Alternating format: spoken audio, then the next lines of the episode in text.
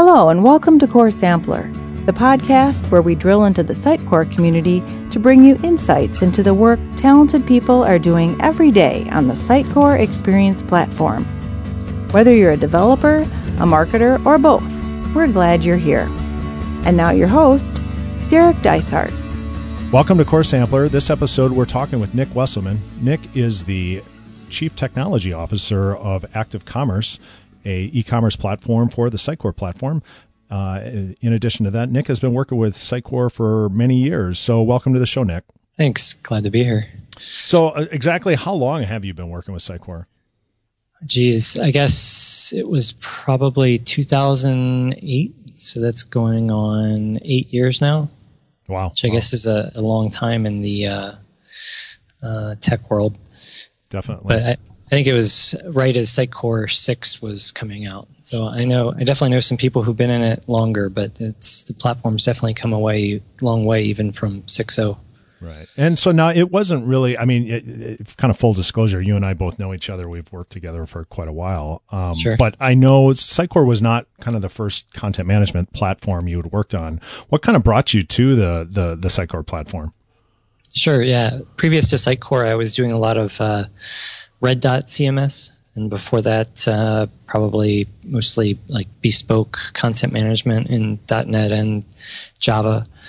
Um, but I was actually introduced to Sitecore from some folks in the Red Dot CMS world. We were kind of uh, looking around for what was uh, new and great in the .NET CMS world, and um, was actually Shannon Ryan from Nonlinear, I think, who first mentioned it as a platform to me. Mm-hmm. And uh, at the time, uh, Darren Guarnaccia had just come over to Sitecore from Red Dot as well, and I, I knew him uh, fairly well from his time at Red Dot. Now, correct so, me if I'm wrong, though. Red, Red Dot is kind of more of uh, the style of CMS where it's a static site generator, correct? Yeah, there were a couple pieces to the platform. I, I did work more on the in Red Dot CMS, which was uh, actually, as as Darren uh, used to, the analogy Darren used to use is that it would bake the content for you. Gotcha. Uh, versus uh, sort of a, a runtime where it's uh, frying the content, if you will. Red Dot had a um, a sort of live component as well that uh, they actually called live server, and so in that case, you would actually publish.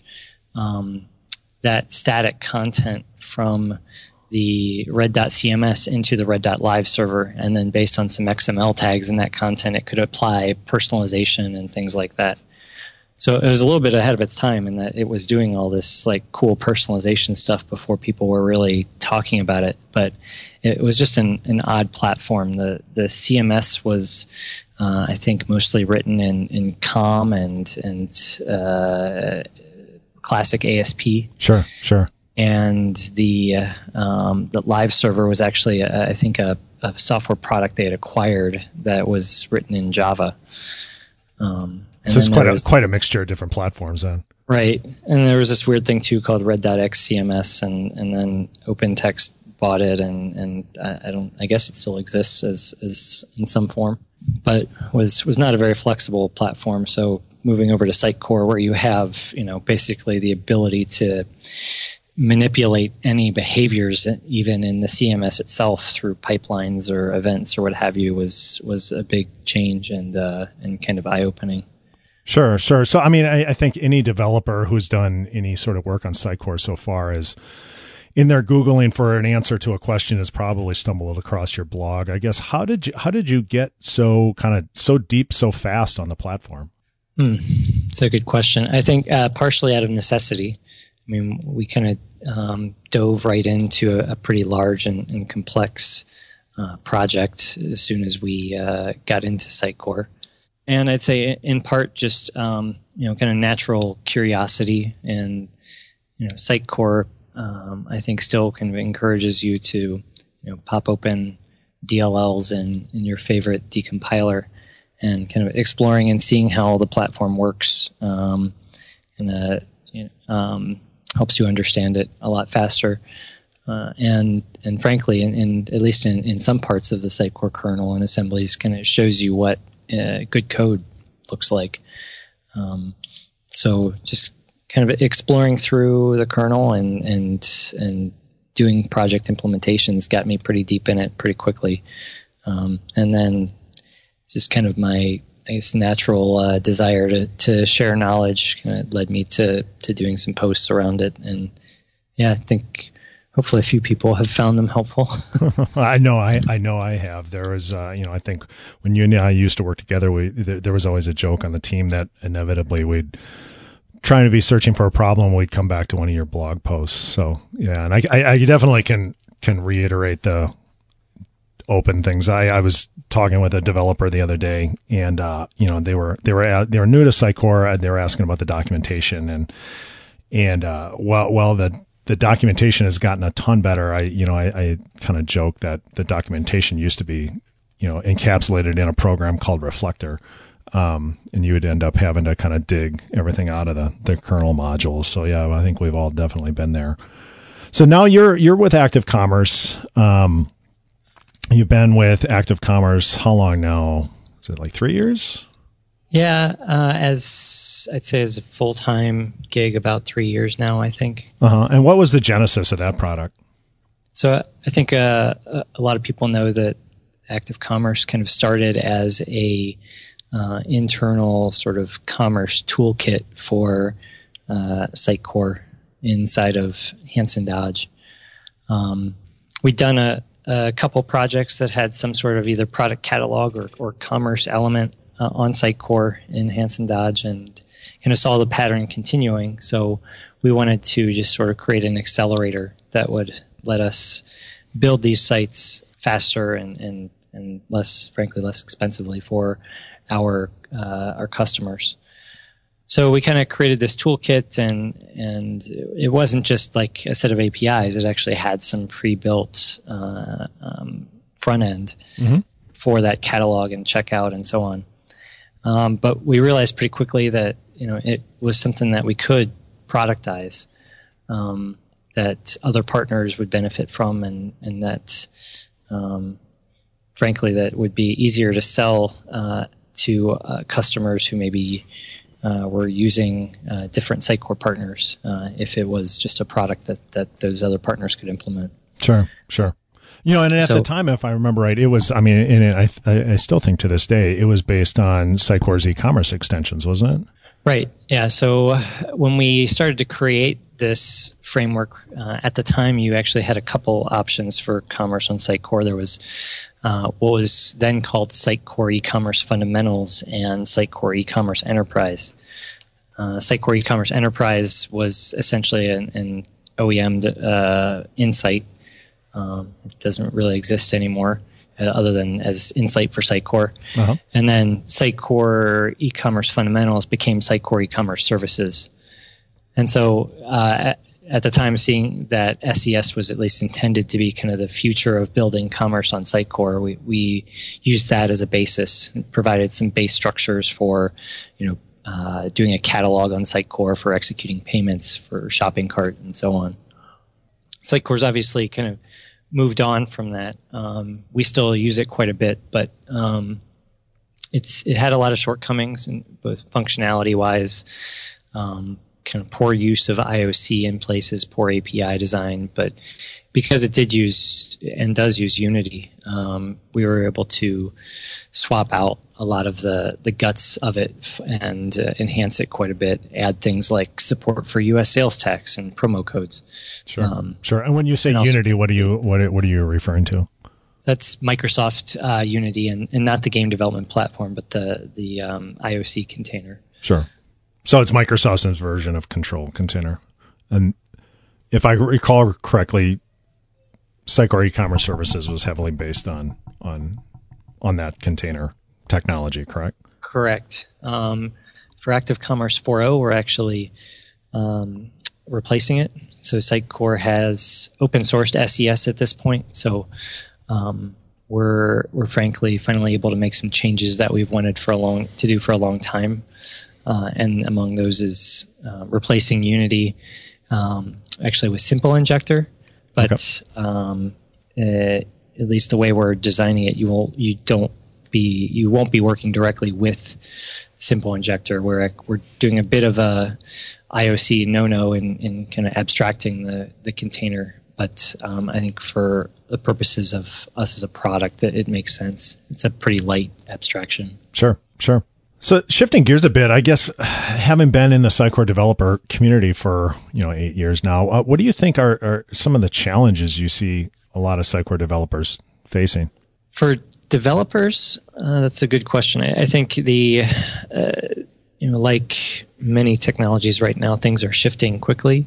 So um, there's always new best practices and new pieces of of Sitecore to learn. I mean, Sitecore at this point is a really really deep platform and a really wide platform as well. And by that I mean, you know, in addition to just creating you know sites in Sitecore, you also have um, pieces of the marketing platform that are entirely their own domain. It'd be engagement plans or reporting. Um, you have uh, web forms for marketers. That's kind of its own thing. Um, you have obviously Sitecore's own commerce platform. You have, geez, Sitecore Speak if you want to, um, uh, if you have maybe a a bit of a, a masochistic streak in yourself. um, so now Speak is, just a for the listeners that may not know that's yeah. that's Sitecore's kind of UI framework for its its authoring environment, correct? Correct. Yeah. So you used to have uh, Sheer, uh, and you still do have Sheer, frankly, which was the Sitecore's internal UI framework for the content editor and some other UIs, and they've kind of been slowly moving towards Speak. Um, Sitecore process something something something. I, have heard it once too, and I can't remember what the what it stands for.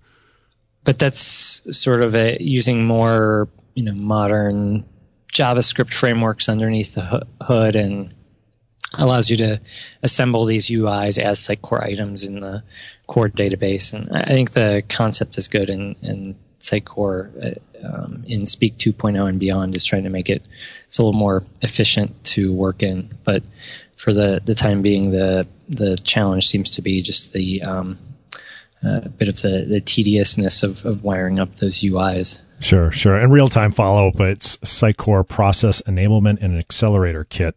So I'm sure there was a bunch of people in their car yelling at us that we didn't yeah. know that. we should know that, right? Yeah, yeah. Uh, but just kind of sorry, just kind of getting back to the question, I'd say that you know the platform being so wide, I think is a is a big challenge. So I, I don't think you can know all of it, but um, I, I, do think uh, it behooves Sitecore developers to try and and learn more of it than just you know building sites. Sure, sure.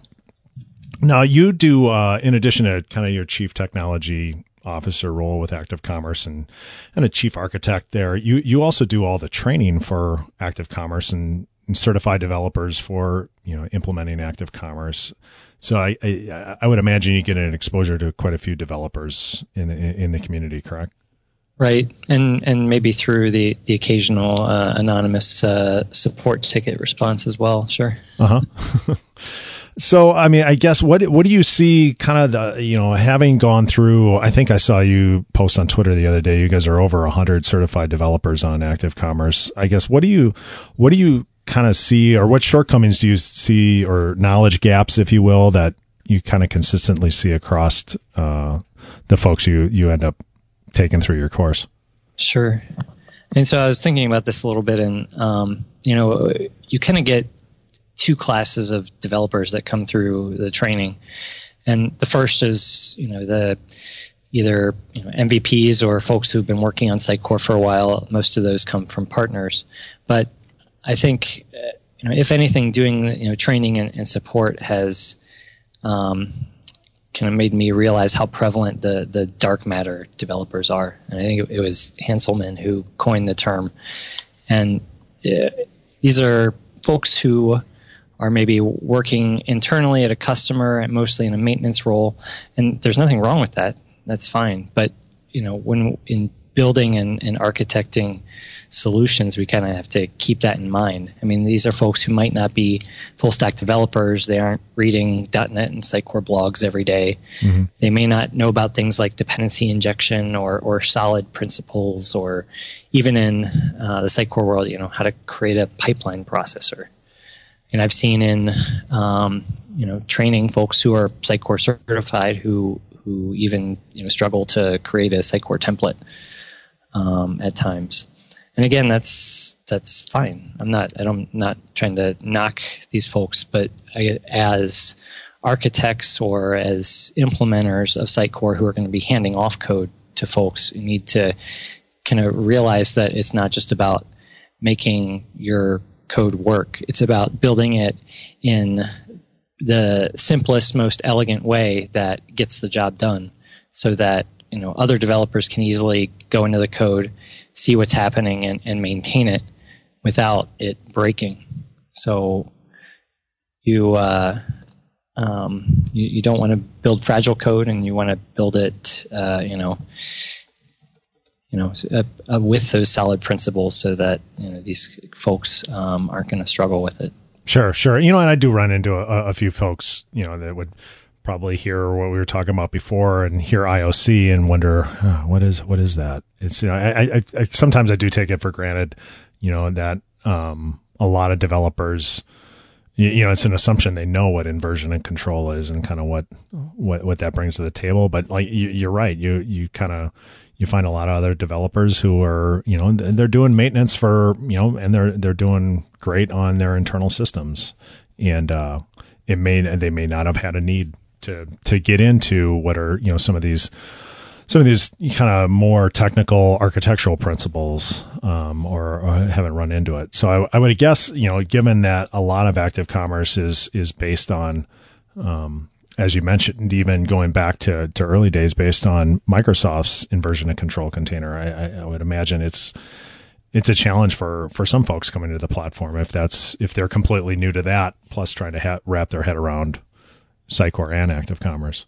Right. Yeah, and in training we try to, um, you know, very early on talk about the things that Active Commerce does that are, are different from your, your typical Sitecore project and that includes things like you know using inversion of control. And I try to give at least a, a cursory introduction to it. Um, and you know the way we structure our product URLs and the fact that we you know have a commerce domain model. These are all things that you have to know in addition to knowing Sitecore when you work with Active Commerce.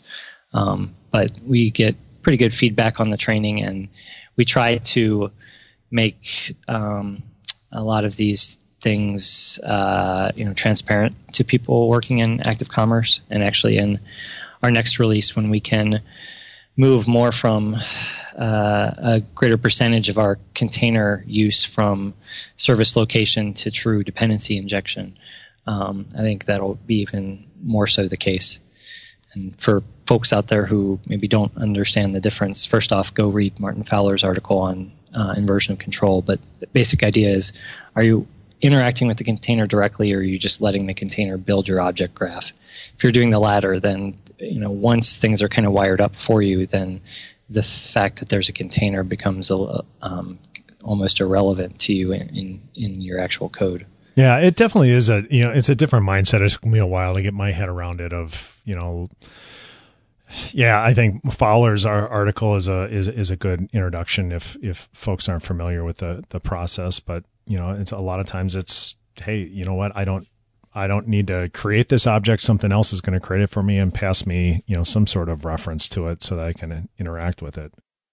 The Fowler article is a good place to start, and then when when you're ready to go deep, which I think every .NET developer should, the Mark Seemann um, book "Dependency Injection in .NET" is just really excellent, and I think a, a great um, introduction to dependency injection uh, just as a concept, but also you know patterns and anti-patterns. You know why you should use constructor injection over property injection, and um, what is method injection. Just all, all kinds of uh, both semantics and principles and, and so on that I think are important to understand. Yeah, yeah, definitely. And we'll get links to those in the show notes uh, that goes with this episode, so people can check those out. Um, I'm not familiar with the book itself, but um, you know, just kind of in my own travels, there's there's there's a fair amount of um, yeah, there's a fair amount of blog posts out there that that cover that, and uh, I, am struggling to remember. Somebody had a really good presentation once uh, that I, I, think I saw on YouTube that kind of cemented it home for me. Um, yeah, along the lines of taking a normal object and then converting it to something that can be instantiated with some sort of IOC uh, IOC container, and kind of understanding what's going on. Right. Well, and it really, I think it really cements it when you start to apply it with unit testing and mocking. The idea that you know, if you, I truly want to test a piece of code, a class, and its methods independent of any others, then I need some way to, you know, supply those dependencies to that class rather than have it having a hard reference to, say, uh, you know, the product repository.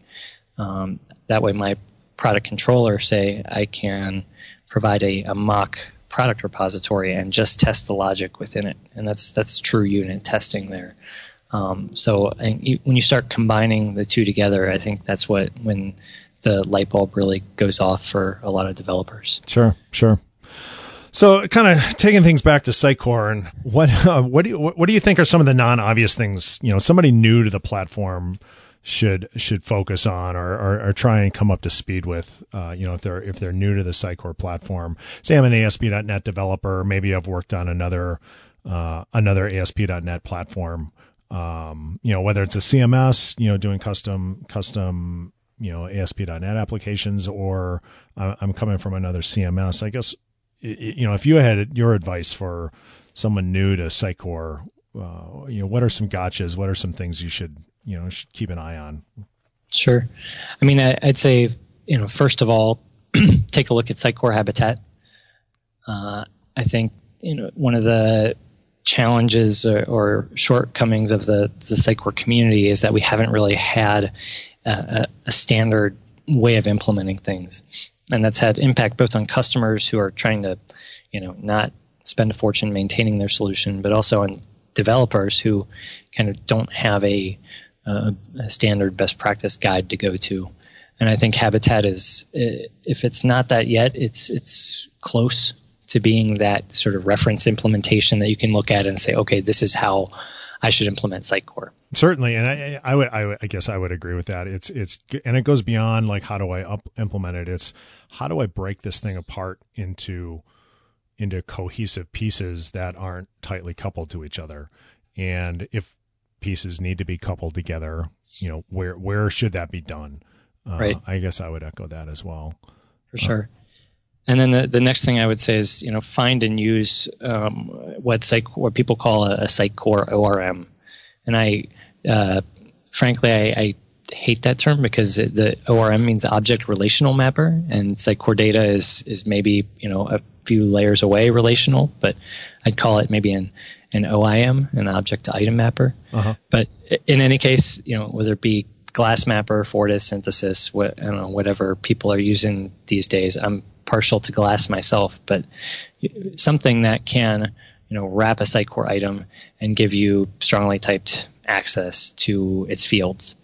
And not only does that make it, you know, your actual development, your code easier, your code cleaner, and your development easier, but that comes back again to unit testing. If you can, you know, have a uh, testable object that's not dependent on um, the you know the Sitecore item or directly on the Sitecore API, then that actually allows you to very easily write unit testable um, code, or you know that's uh, not going to be impacted by by the Sitecore item API. So that would be number two, and you know, and number three to to go back to the the uh, being a, an architecture astronaut. I mean, the applying concepts of dependency injection and, and unit testing in your Sitecore work. It's a little more challenging, and I think Sitecore is aware of that and, and hopefully is making some changes to make it easier to, to use uh, dependency injection and to unit test um, your Sitecore code. But there's plenty of community documentation and, and tools out there to make it um, easy to do so. If you're doing low level uh, work on the Sitecore item API that you do want to unit test, then you know check out FakeDB. It's a great project that I've been using a lot more myself lately. And you know, before FakeDB, there was no way to do this. And at this point, I think the next version of Active Commerce is going to have you know the most code coverage in in terms of tests that we've ever then that we've had as a platform, mostly because of Fake DB. Sure. And if you could take a minute, what what exactly is Fake DB? So the idea of, of FakeDB is that um, we want to actually make it possible to unit test um, site APIs from Sitecore kernel, and uh, traditionally that's not possible because there are all these dependencies in the you know on um, you know whether it be a, a, SQL server for Sitecore item data or Sitecore config files or you know logging or what have you. But um, the guys who've worked on on FakeDB have um, implemented what's called a data provider to that actually allows you to construct a Sitecore content tree in memory, um, as well as a number of other abstractions or or um, uh, uh, that basically allow you to write true unit tests um, around uh, you know the Sitecore database, uh, site context, and things like that. Sure. So it's um, really pretty ingenious the way it works and how easy it is to to just fake a content tree and you know test that my logic that depends on a Sitecore item is works without having to actually you know fire up a Sitecore in IIS. Yeah, so it kind of gets around the uh, the you know the, the the shortcoming that's kind of been there for a while in terms of how do I write a unit test um, knowing that all my code is dependent on there being uh, a full instance of Sitecore behind the scenes with a exactly. SQL server and all that. So yeah, it sounds definitely kind of slick. So the um, yeah, it's definitely a good um, good caveat. You know, and, and kind of going back to you know you had mentioned the the the Sitecore ORM.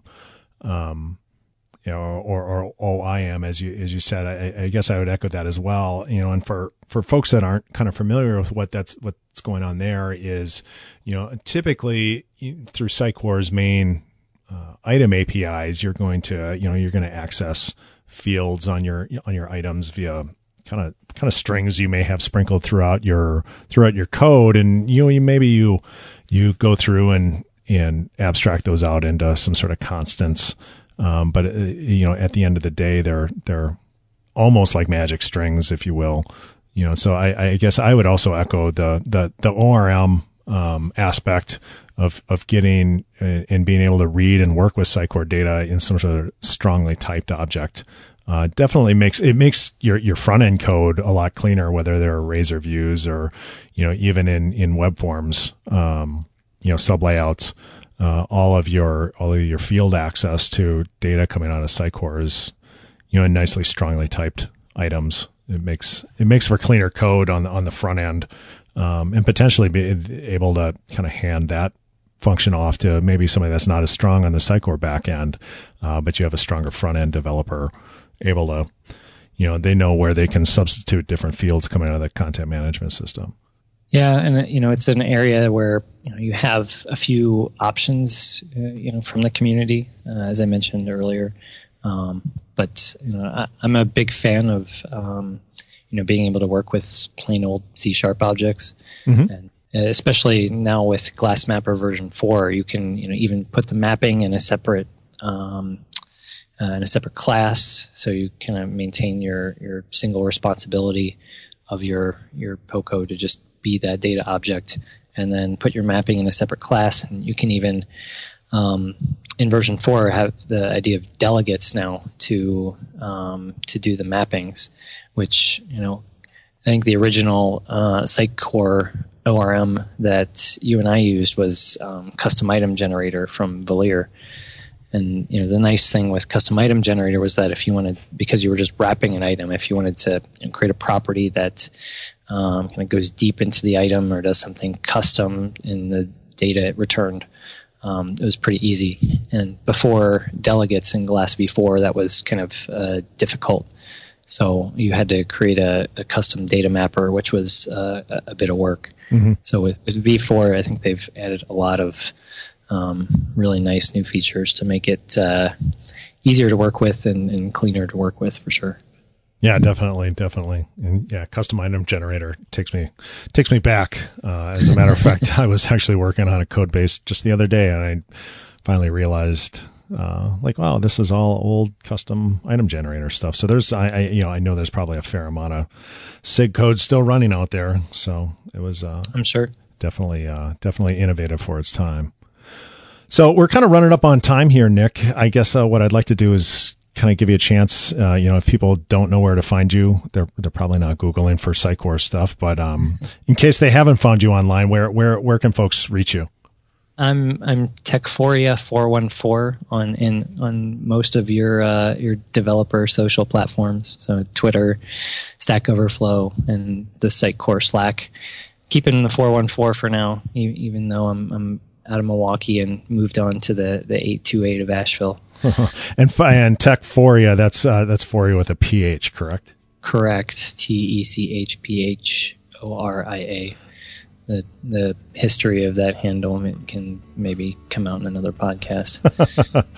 All right. Well, thanks for thanks for being with us this time, Nick. And uh, for those of you uh, that had any other questions or want to check out show notes, uh, you can find those on the, the website. And uh, we'll talk to you next time. Thanks for joining us for this episode of Core Sampler. To see show notes from this and past episodes, please visit coresampler.fm. There, you can also subscribe to this podcast to get new episodes as soon as they're released. If you liked what you heard today, please tell a friend and then go to iTunes to rate and comment on our show. Even if you're using a different app to listen to us, those ratings and reviews really do help others find us. Are you a professional working with Sitecore and interested in joining the show? Or would you like to leave some feedback directly? We want to hear from you. Drop us a line at info at coresampler.fm. That is all for this episode of Core Sampler. We'll see you next time.